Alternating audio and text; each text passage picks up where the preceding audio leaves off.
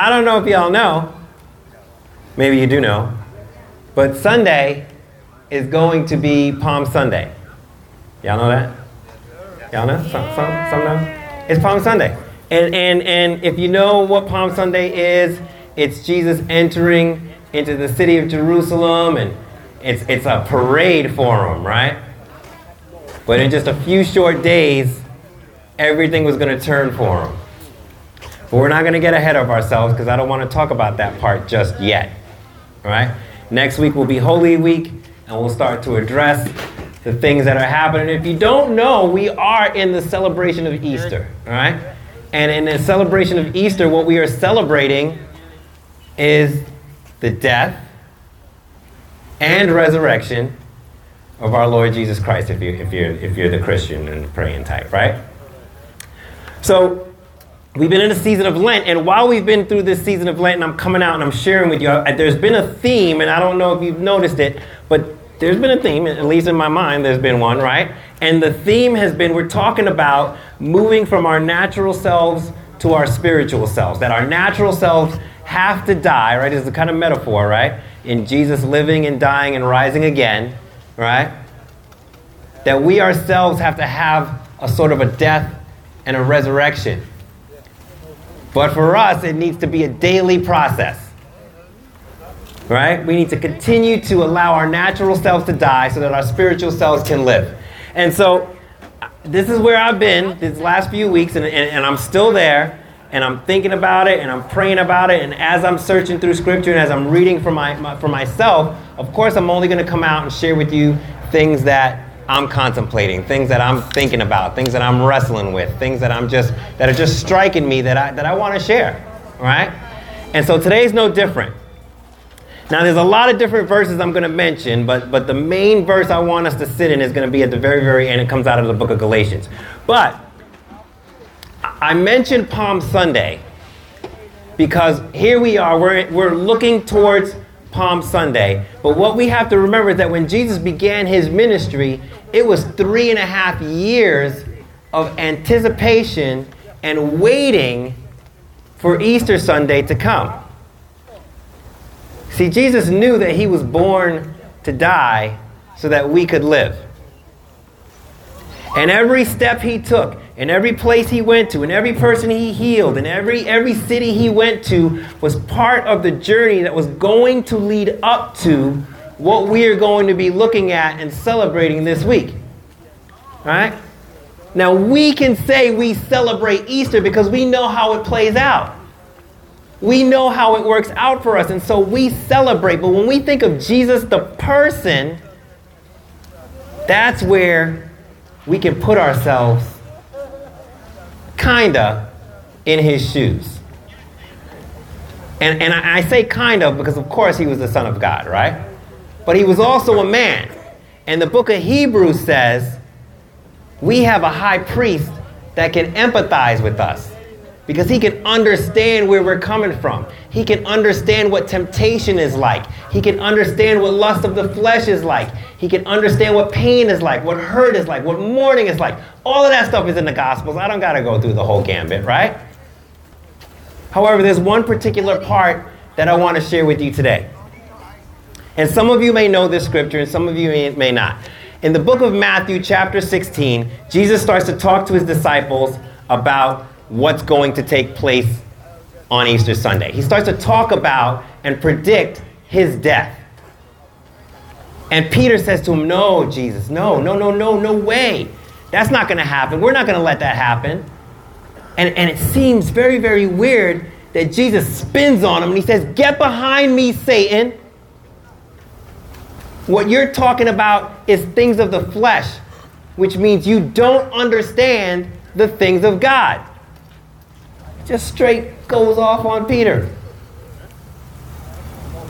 Amen. Now, I want you to think about what's happening right now as a person. Let's talk about something that you know you have to do, something you were born to do, and you know you've got to do it. The last thing you want is somebody talking you out of it, isn't it? That's temptation isn't it? that's pulling you towards the lust of the flesh instead of pushing you towards the things of the Spirit. And that's exactly what was happening right there. So Peter spins, I mean, Jesus spins on Peter and he says, Get behind me, Satan. He's not calling Peter Satan. But the things in his heart are not of God. And if you're not for God, you're against him. And so, in appealing to the temptation, think about it. Jesus, as man, you think he wants to get beat, whipped, cursed, spit on, nailed through, hung on a cross, impaled in the chest, and die for people who don't even like him? No. The flesh would say run, wouldn't it? But the spirit says, I must be about my father's business. And so I'm sitting in this space and I'm sitting in this verse and I'm thinking about Jesus as a man, as a person, as me. How would I respond? What would, what would my actions be?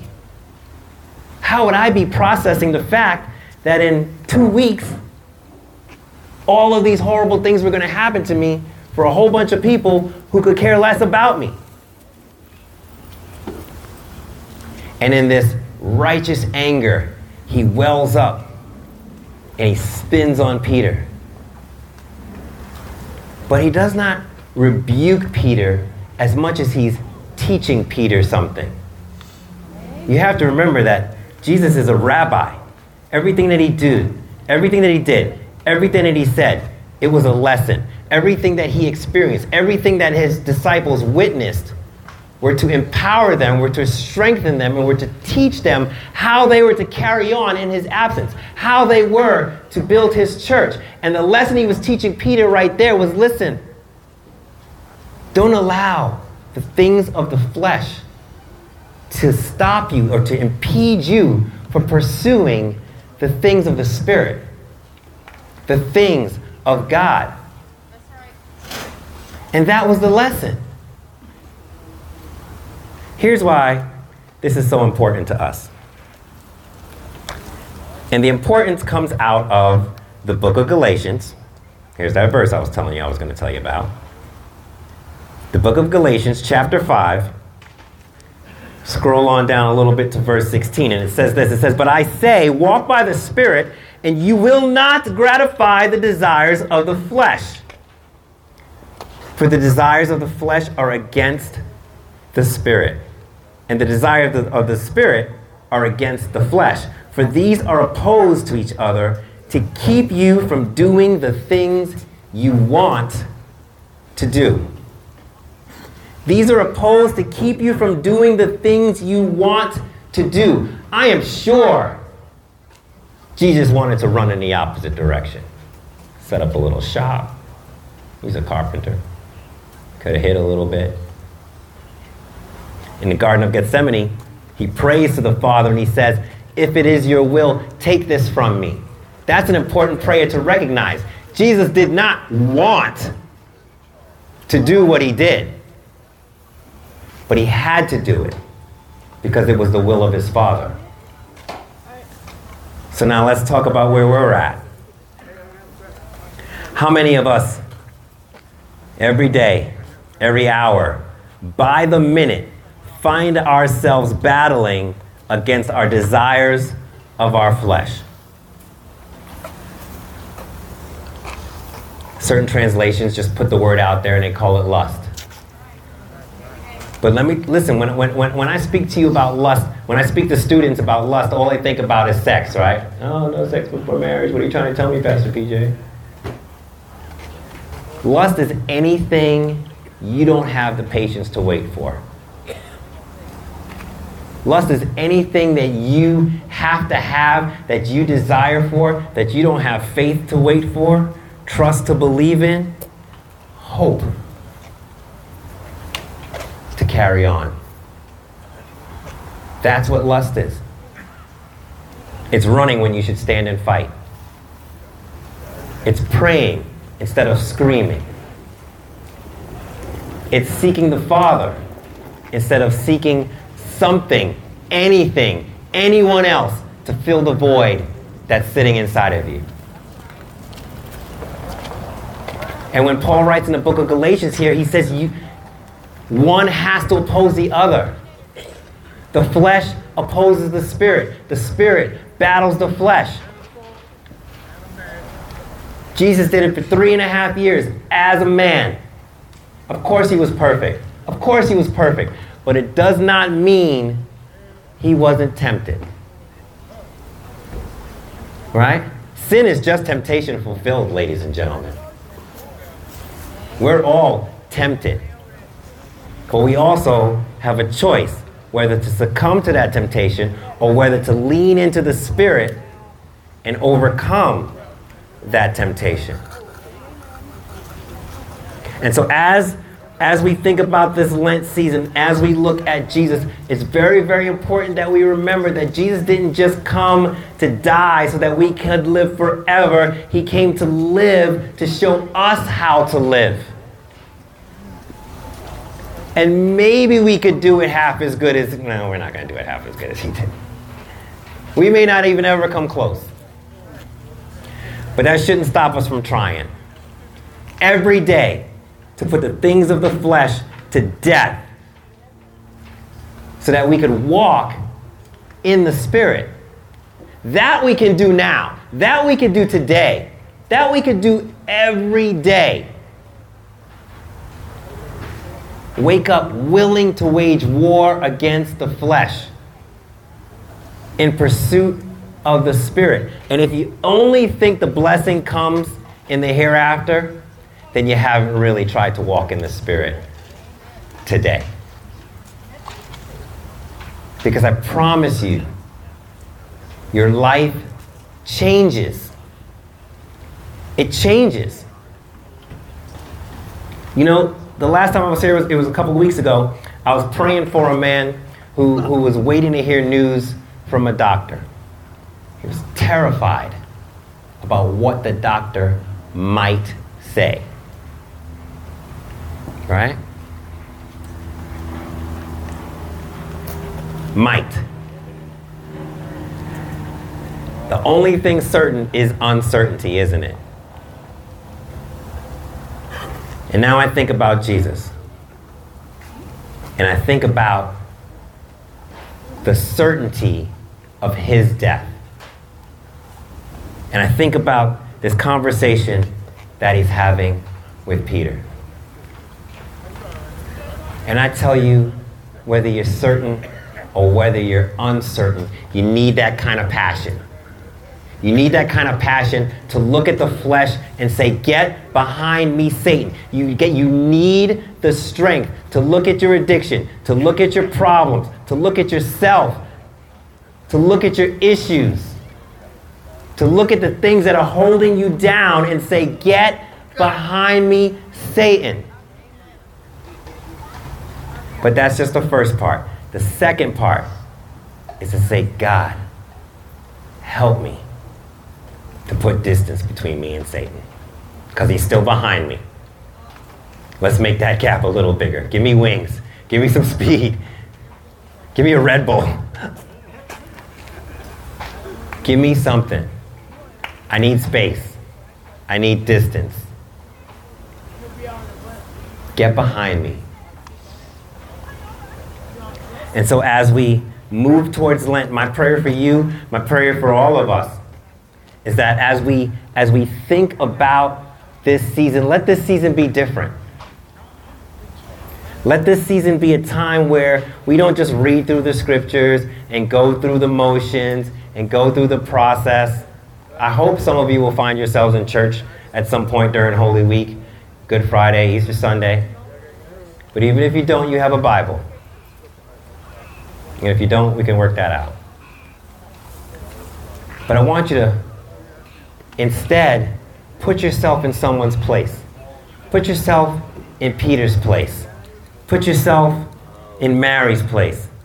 Put yourself in Jesus' place. And think about the separation of flesh and spirit. And as Rome put the flesh of Jesus to death, his spirit rose in fulfillment of the prophecy in an extension of love and grace for all of us. That should be sufficient enough motivation. Today it is for me, and I hope the same for you. Let's pray. God, I thank you so much for, for this time. I thank you so much for, for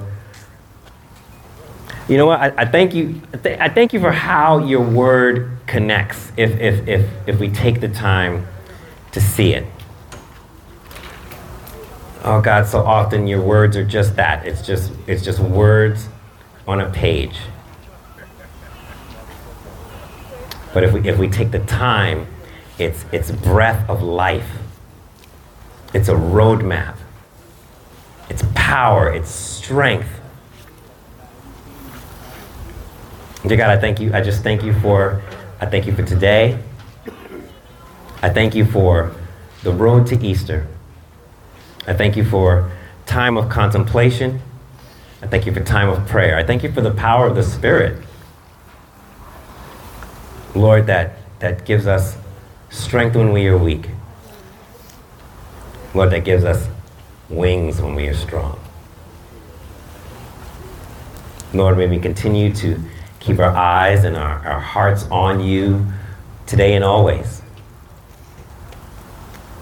That we might truly put our best efforts towards becoming the people you created us to be. Lord, we love you. We thank you. It's in Jesus' name we pray. Amen. Amen. Amen. Thank y'all for your time. This podcast was recorded live and uncut at our homeless food share events. To learn more about Straight Street, visit our website at straightst.org.